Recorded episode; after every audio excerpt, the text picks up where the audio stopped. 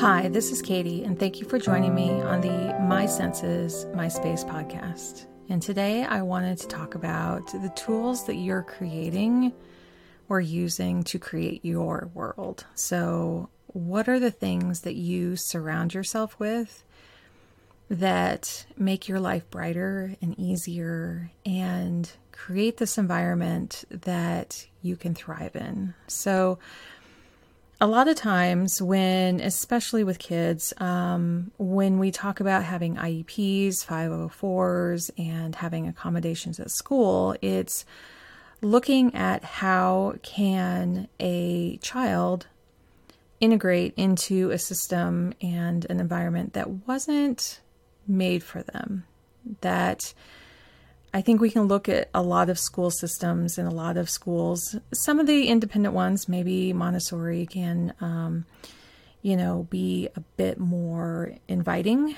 for neurodivergent people.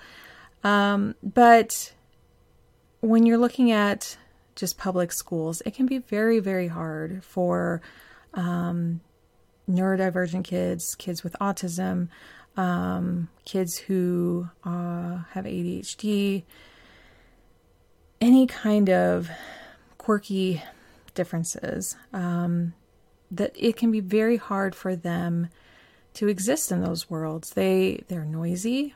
They are um, can be bright lights. They can have um, you know sun streaming through the windows, just like the bright lights can. That can just be very distracting. They can have kids very close to one another, so that um, kids can like sense each other.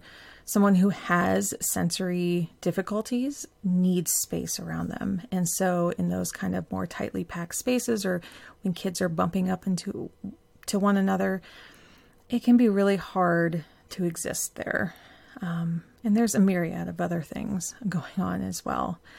But I, I really like to take those thoughts and notions and apply them to grown-ups as well and workplaces and I've been in many office you know cubicle type um, office settings where it can feel just like I don't belong and this doesn't work for me.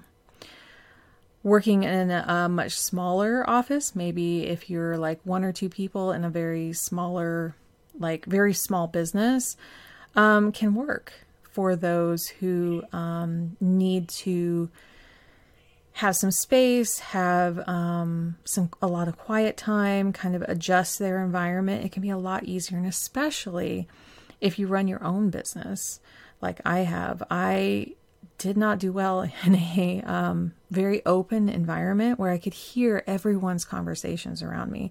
I can pick up conversations from across the room and listen to them and listen to somebody else right next to me have a conversation as well. I can kind of tap in between those to understand both conversations. But also, that's part of my audio processing um, condition is that because I'm hearing these, I can't concentrate on what is being said right in front of me. So I want you to kind of think like in your own environment, what are the things that actually do help? What are those things that you're constructing around you that create your environment? Is it that your chair is super soft or um, supportive in, you know, it's not just a desk, really cheap desk chair. Maybe it's ergonomic. Maybe it's tilted at a certain angle. Maybe um, it's made out of a certain fabric that really suits you. Uh, do you use um, blankets or like some kind of footrest or um, have the blinds closed so you can have just warm light from a lamp? What are these things around you that you're creating your environment that you have control over that really help you focus and be in your own element and be in your it, it to me it, it's kind of like a terrarium right there's this glass kind of container that you can see out of but everything around you is containing the moisture in the air, keeping that moisture at a constant level, is um, shading you, um, is allowing the right amount of light to come through. And it can be just this beautiful space that you create just for yourself. And then having the specific tools in there, whether it's having insects in there, I'm just thinking of a terrarium, not your desk area to have insects, but um, like what are those magical ingredients for you? What are those things that you can get just right so you can grow and thrive? And it can be a lot of trial and error. It can be knowing what you liked as a child. Maybe when I was describing, you know, a school setting from childhood could you picture some of that as like, yeah, wow, I had a lot of trouble there and I have those same difficulties now as an adult? Is it possible for me to invite some of the things that I did as a child and bring them forward? And maybe that's doing work in some kind of glider or rocking chair.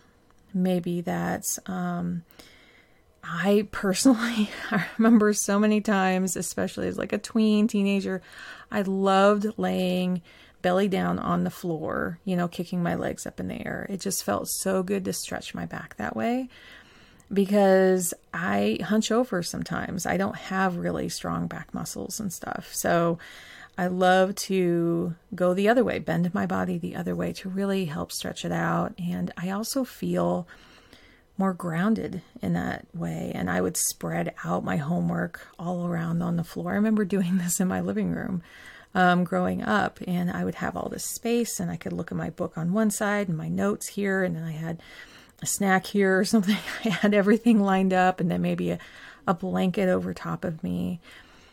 So that was my environment, and I could control that, and I could really get into um, what I was actually studying, what I was actually learning at the time, and it helped me focus and be me. And so when we think about this this world that we're in, that it's just so hard to be here sometimes with just functioning on a day to day, with it just like, oh, well, along with the adulting, having to do things in um, maybe a bright and loud um, store that you're going shopping in or going to the DMV or like just conducting basic things that you do every day and it just feels unwelcoming. Now, I'm not saying like everybody loves doing these things. I know people who love to go grocery shopping um, and they enjoy some of that. And they maybe they go to stores that have different lighting because they really like that environment that they're in. And they avoid other stores that just do not suit them. And that's okay. Like, thankful that we're all have this power of choice to, to go where we want to go. So, what does that mean when you're setting up that environment around you? What are those tools around you? What do they look like? What do they feel like? Is it that special pen that you always reach for? I know I always reach for a mechanical pencil that, and I have two of them because um, I need at least one of them to do all my work every day. And then I have one special pen in there too, a Wonder Woman pen that a great friend gave me just recently. um, yeah, like having those really special tools around you to know that this is the environment that I create and that I can create within. So I hope that helps. And I would love to hear about your tools and what you enjoy. Feel free to write me if you like or DM me on any social platforms. And until next time, thank you for joining me on the My Senses, My Space podcast.